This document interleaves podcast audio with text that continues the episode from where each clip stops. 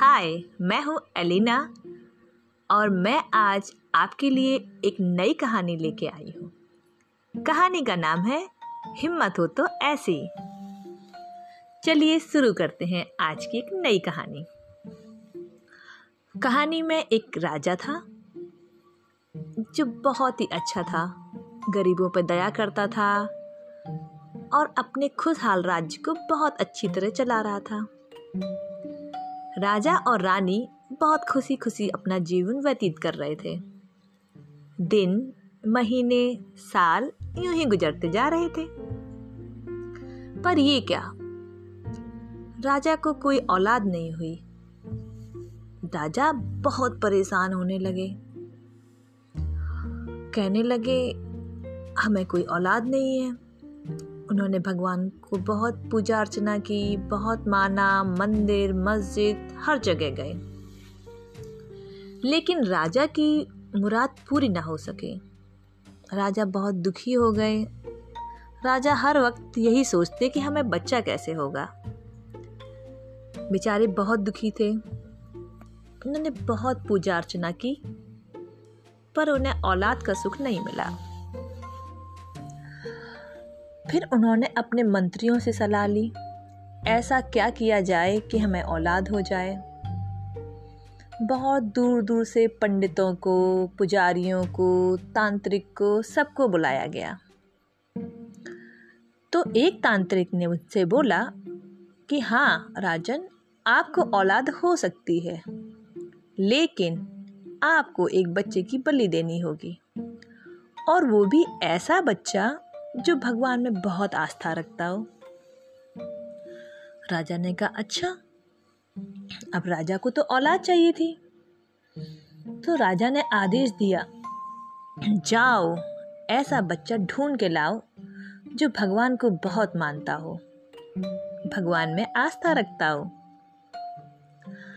राजा ने अपने सैनिकों को जगह जगह भेज दिया।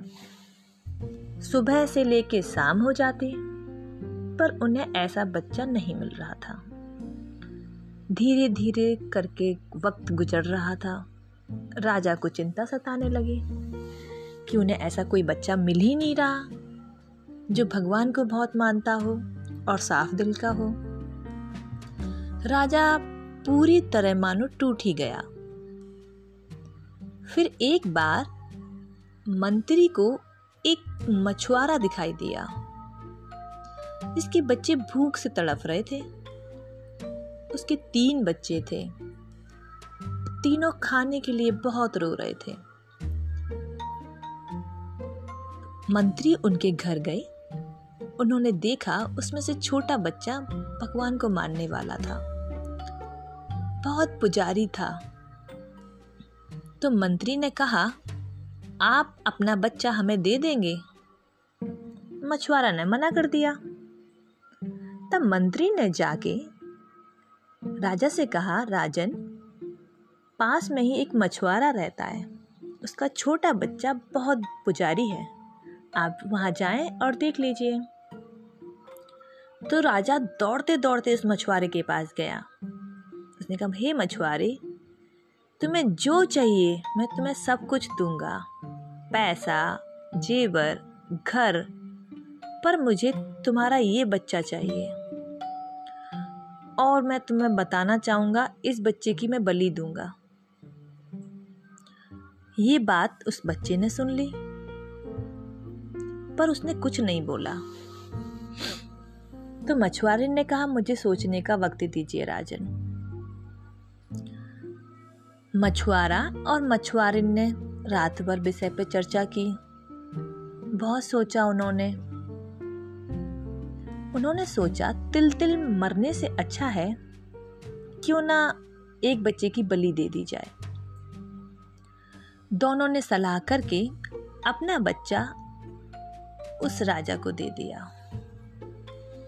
राजा ने अपने वादे के अनुसार उन्हें घर, जेवर, बहुत सारा पैसा दे दिया और उस बच्चे को ले आए।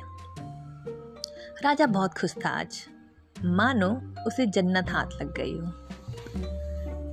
बच्चा बहुत दुखी था, क्योंकि उसे पता था उसके साथ क्या होना है, पर वो चुपचाप राजा के साथ चला गया। राजा खुशी खुशी उस बच्चे को तांत्रिक के पास ले गए।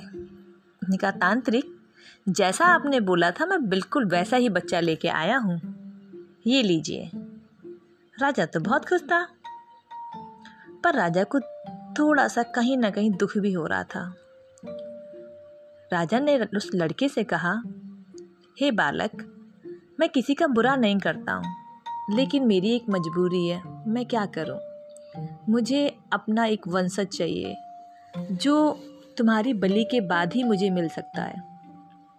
इसीलिए मुझे तुम्हारी बलि देनी पड़ेगी। लेकिन मैं तुम्हारी आखिरी इच्छा ज़रूर पूरी करूँगा। तुम जो कुछ मुझसे चाहो, मांग सकते हो। बालक ने बहुत सोचा, बोला, आप मेरे लिए बस एक काम करिए, आप मेरे लिए थोड़ी सी मिट्टी ला के दे दीजिए। राजा ने हंसा, क्या? तुम्हें मिट्टी चाहिए? मैंने कहा हाँ राजन, मुझे मिट्टी ही चाहिए। उसने कहा, तुम होश और हवास में हो, तुम्हें मिट्टी चाहिए? उसने कहा हाँ मुझे मिट्टी चाहिए। उसने कहा, पर तुम उसका करोगे क्या? उसने कहा, वो आप छोड़ दीजिए, मुझे एक मिट्टी ला के दीजिए और एक चाकू ला दीजिए। बस, उसके बाद आपको जो करना है, मेरे साथ कर सकते हैं।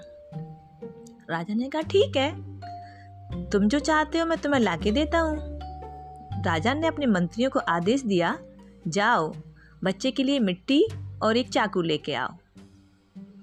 राजा के आदेश अनुसार मंत्री गए और चाकू और मिट्टी ले आए और उस बच्चे को लाके दे दिया। बच्चे ने कहा, राजन, अब मुझे थोड़ा सा टाइम दीजिए और वो मिट्टी मुझे दे दीजिए। उसने कहा, ठीक है, तुम्हें जो करना है तुम करो।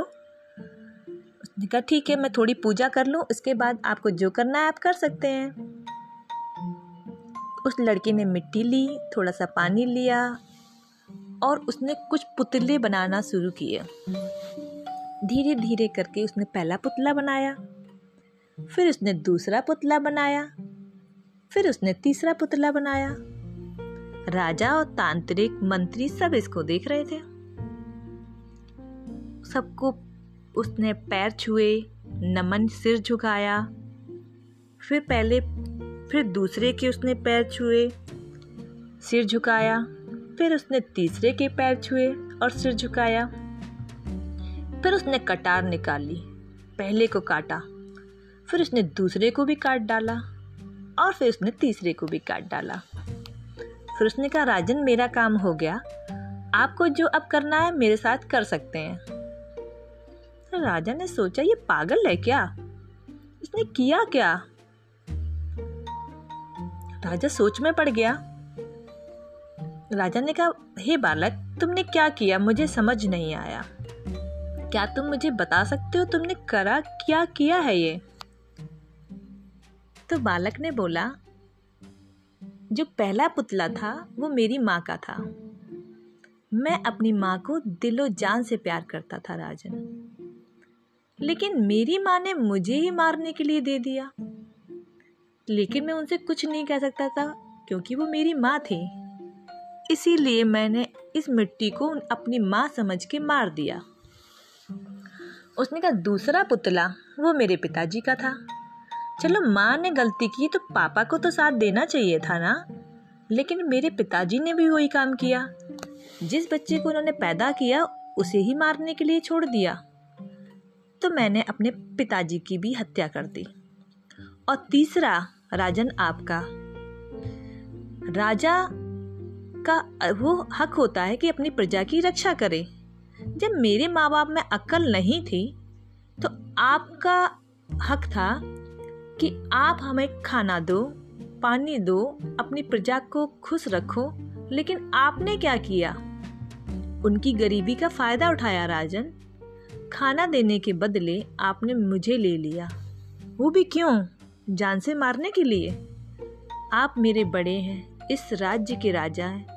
मैं आपको मार नहीं सकता, राजन। पर मैंने आपका स्वरूप बना के उसको मार दिया। मैंने अपनी सारी इच्छाएँ पूर्ण कर ली, राजन। अब मुझे कुछ नहीं चाहिए। राजा सुन के बहुत रोता आया बहुत दुखी होता है। फिर कहता है, मुझे औलाद चाहिए ही नहीं। आज से मैं औलाद की आस ही नहीं करूँगा कि मुझे औलाद चाहिए। और ना मैं तुम्हारी बलि दूँगा। आज से तुम मेरे राजकुमार हो। मैं तुम्हें अपना उत्तराधिकारी नियुक्त करता हूँ। ऐसा सुन के बालक और राजा दोनों गले मिलके बहुत रोए। बहुत रोए और इस तरह से उस बालक की आस्था ने उसकी ज़िंदगी बचा ली। जो इंसान सच्ची सूझबूझ से काम करता है, उसके साथ हमेशा अच्छा होता है। Thank you. अपने कमेंट ज़रूर कीजिए मेरी स्टोरी के साथ।